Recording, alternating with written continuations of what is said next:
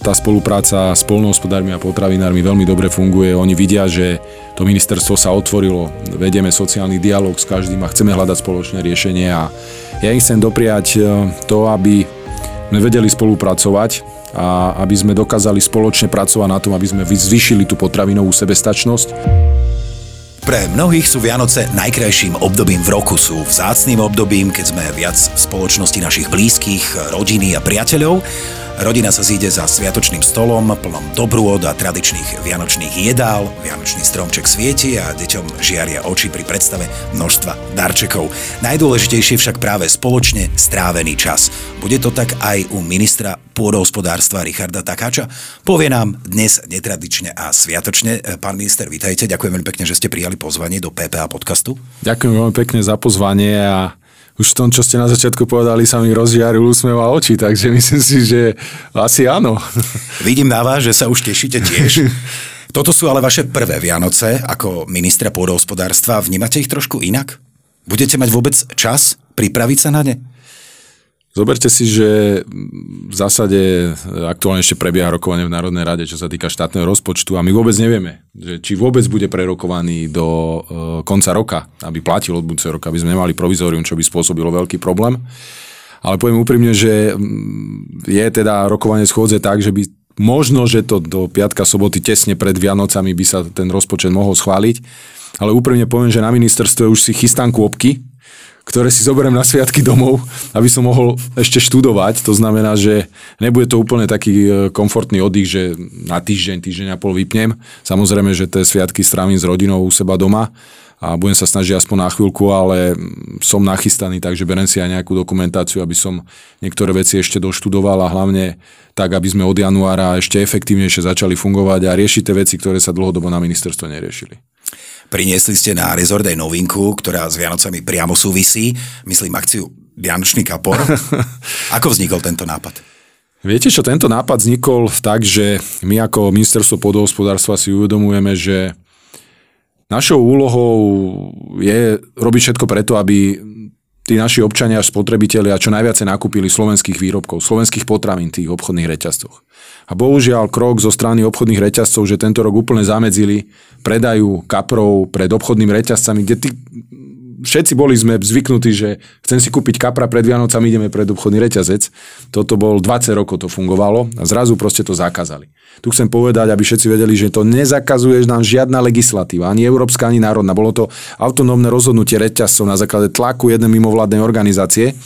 A preto som sa aj rozhodol na základe toho, že my musíme všetko spraviť preto, aby proste mal možnosť si ten občan kúpiť kvalitného slovenského kapra, rybu, naše, naše tu dochované a preto sme spustili aj spolu s Rybárským zväzom, aj s chovateľmi takú akciu, že sme spoločne na 50 miestach na Slovensku vytvorili to, ten priestor pred tými Vianocami, týždeň pred Vianocami, že majú možnosť si e, kúpiť občania e, tohto, tohto kapra.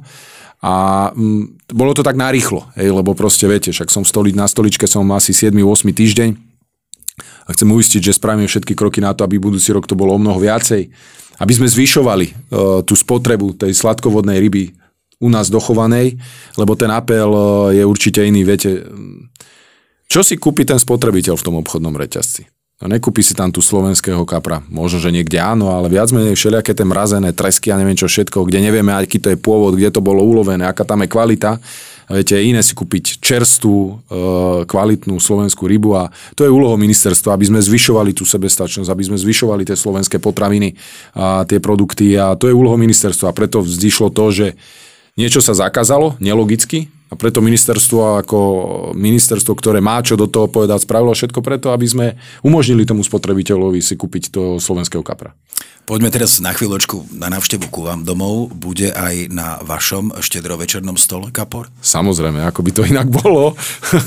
Bola kedy, ja som bol aj rybár. 10 rokov som, bol, som rybárčil, ako ešte keď som chodil na školu základnú, strednú.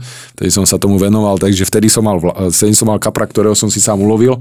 Ale samozrejme viete, že ten kapor nesmie chýbať. Ako, viete si pekne vyfeletovať, vyfeletovať kapra, ktorý, kde nemáte žiadne, žiadne kosti. Hej? To znamená uh, úplne v pohode, čiže nejaký filet, nejaká podkovička symbolicky a myslím si, že toto, toto je taká tradícia. Hlavne je to kvalitné slovenské meso, to je zdravé, viete. Takže určite nebude chýbať na mojom stole. Aj by som sa opýtal na nejaký recept, ale pre krátko času, povedzme si, Vianoce vyzerajú v každej domácnosti trošku inak. Aké sú zvyky a tradície u vás? Priznám sa, že e, ja mám problém s tým, že e, ja neviem oddychovať. Fakt stále ako niečo robím, stále a tak ďalej a napríklad e, pri tom varení si viem oddychnúť. Veľmi rád varím, viem navariť všetko, nemám s tým problém. Oddychnem si pri tom a čo sa týka takých tých tradícií na Vianoce u nás na štedrý deň, poviem to tak, ako to je teraz a ako sme to mali doma. Hej, lebo však e, teraz aktuálne, alebo začnem to tým, ako som u rodičov, keď som žil a býval, ako sme mali. My sme začínali tým, že ako klasika, aj teraz je to klasický oplatka, cesnak, med. E, samozrejme, e, toto k tomu patrí. My sme mali napríklad doma mliekovú polievku. Normálne klasickú mlieko, niekto z toho na sladko, niekto na slano, so slížiami, prípadne vyvarené slivky. Následne sme mali pupačky makové, neviem, či to poznajú, poznáte asi, kývate hlavou, že áno. Takže mali sme potom následné pupačky a potom bol, potom bol ten, eh, ten kapor, tá ryba s tým šalátom a potom ešte sme tak symbolicky rozkrajovali to jablčko z hľadiska toho zdravia. Teraz vlastne, eh, keď už žijem sám, tak eh, Máme to isté, len namiesto tej mliekovej polievky máme kapusnicu, samozrejme bez mesa, aj s hríbami. Uh, takže len to sme vymenili a ostatné veci sú takisto, ako som mal, ako keď som žil s rodičmi. Spomínali ste, že ste vo funkcii ešte krátko, aj to, čo sa deje v parlamente. Dokážete vôbec vypnúť cez tie sviatky? No, však hovorím, že je to reálny problém. Uvidíme, aké bude počasie. Snažím sa cez tú zimu využiť troška na skialp, keď je nejaký sneh, len zás nám hlasia 8-9 stupňov, zas akože to počasie nebude môcť pekné a príjemné, ale možno, že strávim chvíľu čas eh, so svojimi blízky rodinou, ktorú človek prirodzene pri takejto funkcii zanedbáva, keď chodíte ráno na 6 do roboty a večer o 9. o 10. končíte. Samozrejme, že tie začiatky sú náročné, keď chcete zodpovedne pristúpiť eh, k tej funkcii. Ak chcete naštartovať ten rezort, a ja mám veľké plány z naštartovaní toho rezortu, takže určite budem sa snažiť chvíľu oddychnúť, ale ako som vám povedal, berem si nejakú dokumentáciu domov, takže budem študovať aj medzi sviatkami. Hovorili ste aj o Vianociach u vás doma, keď ste bol ešte chlapec. Máte nejaké nesplnené vianočné želanie? Viete čo, myslím si, že nie. Ako, uh, viete, to želanie je to byť e, čo najdlhšie s tými blízkymi, ktorí sú pri vás, samozrejme odchádzajú časom a uh, myslím si, že nejaký taký špecifický nejaký, nejaké želanie, ktoré by som mal, nie. Môžem poďakovať rodičom, starým rodičom, ktorí proste vytvorili uh, tú atmosféru a to všetko okolo toho, takže som, som spokojný. Keď zavriete oči, tak trošku zalovíte v pamäti. Mm, spomeniete si možno na nejaký jedinečný vianočný zážitok? Vianočný zážitok? Nehovorím, že to je úplne vianočný, ale teraz ma ako úplný prvý moment, čo ma napadlo, keď ste mi toto povedali, že hneď sa mi, tak Mikuláš sa mi vynoril, keď bolo ešte Mikuláša. Ja som z Hornej Nitry z Prievidze a otec pracoval na baniach a tam to bolo tak fungovalo, že vlastne všetci z bani, všetky deti chodili s rodičmi do veľkého kultúraka v Bojniciach a vždy sme dostávali také tie pekné baličky od toho Mikuláša, ktorý tam prišiel za... A to vždy bolo tak, že vás menovite vymenovali na pódium, vy ste prišli za tým Mikulášom a vždy z vrchu e, vám spustili ten balíček a ten Mikuláš vám ho dal. Takže toto vám tak sa mi tak hneď vynorilo, že toto taká príjemná, milá spomienka, neviem, či takto ešte teraz to v dnešnej dobe nejako funguje, ale to bolo také, že fakt e, tá doba bola vtedy úplne iná a sme boli takí súdržnejší, úplne inak to fungovalo. Teraz sú tie sociálne siete, všetci rýchlo utekáme, ne, nevieme zastaviť. To bolo také príjemné, to je taká príjemná spomienka, že mali sme krásne predstavenie, rozprávku a potom na porozprávke nás všetkých zavolali a tak nám odozdávali tie, tie milé také darčeky.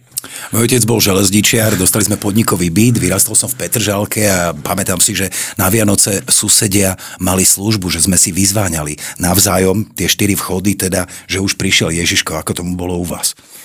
Uh, pamätám si, že keď prišiel Ježiško, tak ešte ako deti doma sme tak akože sme sa najedli, aby som sa vyplichtil jeden z rodičov, tak pomaličky zazvonil, že už je ten čas, že už je tu, už, už a tak sme prišli pod ten stromček a vždy sme sa tak tešili, že čo sme tam pod tým stromčekom našli. Mňa napríklad veľmi tešilo, keď som mohol e, obdarovať e, nejakým vianočným darčekom e, rodičov alebo starých rodičov a teraz si to pamätám, ja som ako chlapec e, často e, robil takého modelára, že jednak z, tej, z tých plastických vecí, ale potom aj z papiera, vystrihovačky a tak a skladanie, zliepanie rôznych. Si pamätám, ak som zložil také pekné uh, Bethlehemy, ktoré som dal s všetkým starým rodičom obom a aj rodičom, tak si to pamätám, že babka to mala vždy, každý rok si to pod ten stronček, ten malý Bethlehem ešte takými detskými ručičkami spravený a si ho tam nechala, tak to je také veľmi príjemné. A ja som bol modelár, viem si predstaviť, čo to všetko obnáša, samozrejme malovať potom tie lietadielka a tak ďalej. Ale boli si, hodiny v noci. Hodiny, presne tak, hodiny. ale viete si predstaviť, že by ste strávili Vianoce niekde v exotickej destinácii bez slovenských tradícií? Zažili ste aj tento prípad? Viete čo, toto som asi nezažil, že na Vianoce som bol vždy doma, nehovorím, že do budúcnosti človek možno, že nevyužije ten priestor, hlavne z pohľadu toho, že keď fakt e, tá funkcia prináša to, že nemáte šancu nejakým spôsobom oddychovať a viete oddychovať len vtedy, keď je nejak tak všeobecnejšie voľno a to samozrejme jednak Veľká noc, ale aj Vianoce ako také, ale do tejto chvíle som nebol nikdy viac menej len doma, tá klasická, tá, tá, tá, tá tradícia, taká tá príjemná. Nechcem, aby to znelo ako kliše, ale ľudia si dávajú novoročné predsavzatia. Predpokladám, že nejaké pre rok 2024 sa skrýva aj u vás, teda ak áno, aké by to možno bolo? No, uh, úprimne povedané, že vôbec nad týmto som ešte nerozmýšľal. Uh, môžem povedať, že som si len dal teraz po tom zhone, o tom nastúpení na to ministerstvo, som si dal taký ten záväzok, lebo chodil som cvičiť, športoval som a teraz tie dva mesiace fakt to, poviem, že flákam úplne. Tak taký ten záväzok a to myslím si, že veľa ľudí si dáva, ale ja sa snažím to dodržiavať to je to samozrejme troška upraviť stravu a začať športovať. Hej. Tak to vám viem povedať, že mám taký zámer si to nastaviť, aby teda som, eh, som dokázal minimálne trikrát do týždňa si zacvičiť, pokiaľ teda je teraz takéto obdobie. Cez leto využívam bicykel dosť, eh, cestný bicykel, eh, tam trávim dosť času, ak mi to čas dovolí. Takže určite minimálne to jedlo a to cvičenie určite, určite už teraz tam mám tak zapísané, že to chcem zmeniť od januára. Pán minister, opýtam sa ešte, čo by ste zažali našim poľnohospodárom k Vianocem aj k Novému roku? Uh, pevné nervy s ministerstvom a s pánom ministrom, ale toto myslím si, že eh, v tomto tá spolupráca s polnohospodármi a potravinármi veľmi dobre funguje. Oni vidia, že to ministerstvo sa otvorilo, vedieme sociálny dialog s každým a chceme hľadať spoločné riešenie a ja im chcem dopriať eh, to, aby sme vedeli spolupracovať a aby sme dokázali spoločne pracovať na tom, aby sme zvýšili tú potravinovú sebestačnosť, tú tzv. tú Kolumbovú ženu, ktorých za 30 rokov každý o nej, len všetci sme len rozprávali, rozprávali, ale nikto ju nevidel. Ja ju chcem odkryť a začať ju reálne ukazovať, že tuto je a pozrite sa, ako tie percentá sa zvyšujú. A to je ten cieľ toho ministerstva, že na to na, nasmerovať všetky veci a tam e, držím palce aj polnohospodárom a potravinárom, aby boli maximálne súčinní a aby, proste, aby sa im darilo zvyšovať e, hospodárske zvieratá, aby sme mali viacej ovocia, viacej zeleniny, viacej tých našich e, produktov a tam im len poviem, že to ministerstvo im bude maximálne napomocné. No a možno spoznáme aj Kolombovú ženu. No, možno, že áno. No, verím, že toto želanie bude splnené a že budúci rok prinesie vám a najmä našim poľnohospodárom pokoj, úspech a splnenie všetkých prianí. Ďakujem veľmi pekne, že ste si našli čas na náš PPA podcast a želám vám pekné sviatky. Ďakujem veľmi pekne, krásne sviatky všetkým a hlavne, hlavne veľa zdravia všetkým. E, myslím si, že to je úplný základ. Vážení diváci, pekné sviatky aj vám, no a tešíme sa na vás opäť v budúcom roku s ďalším dielom PPA podcastu.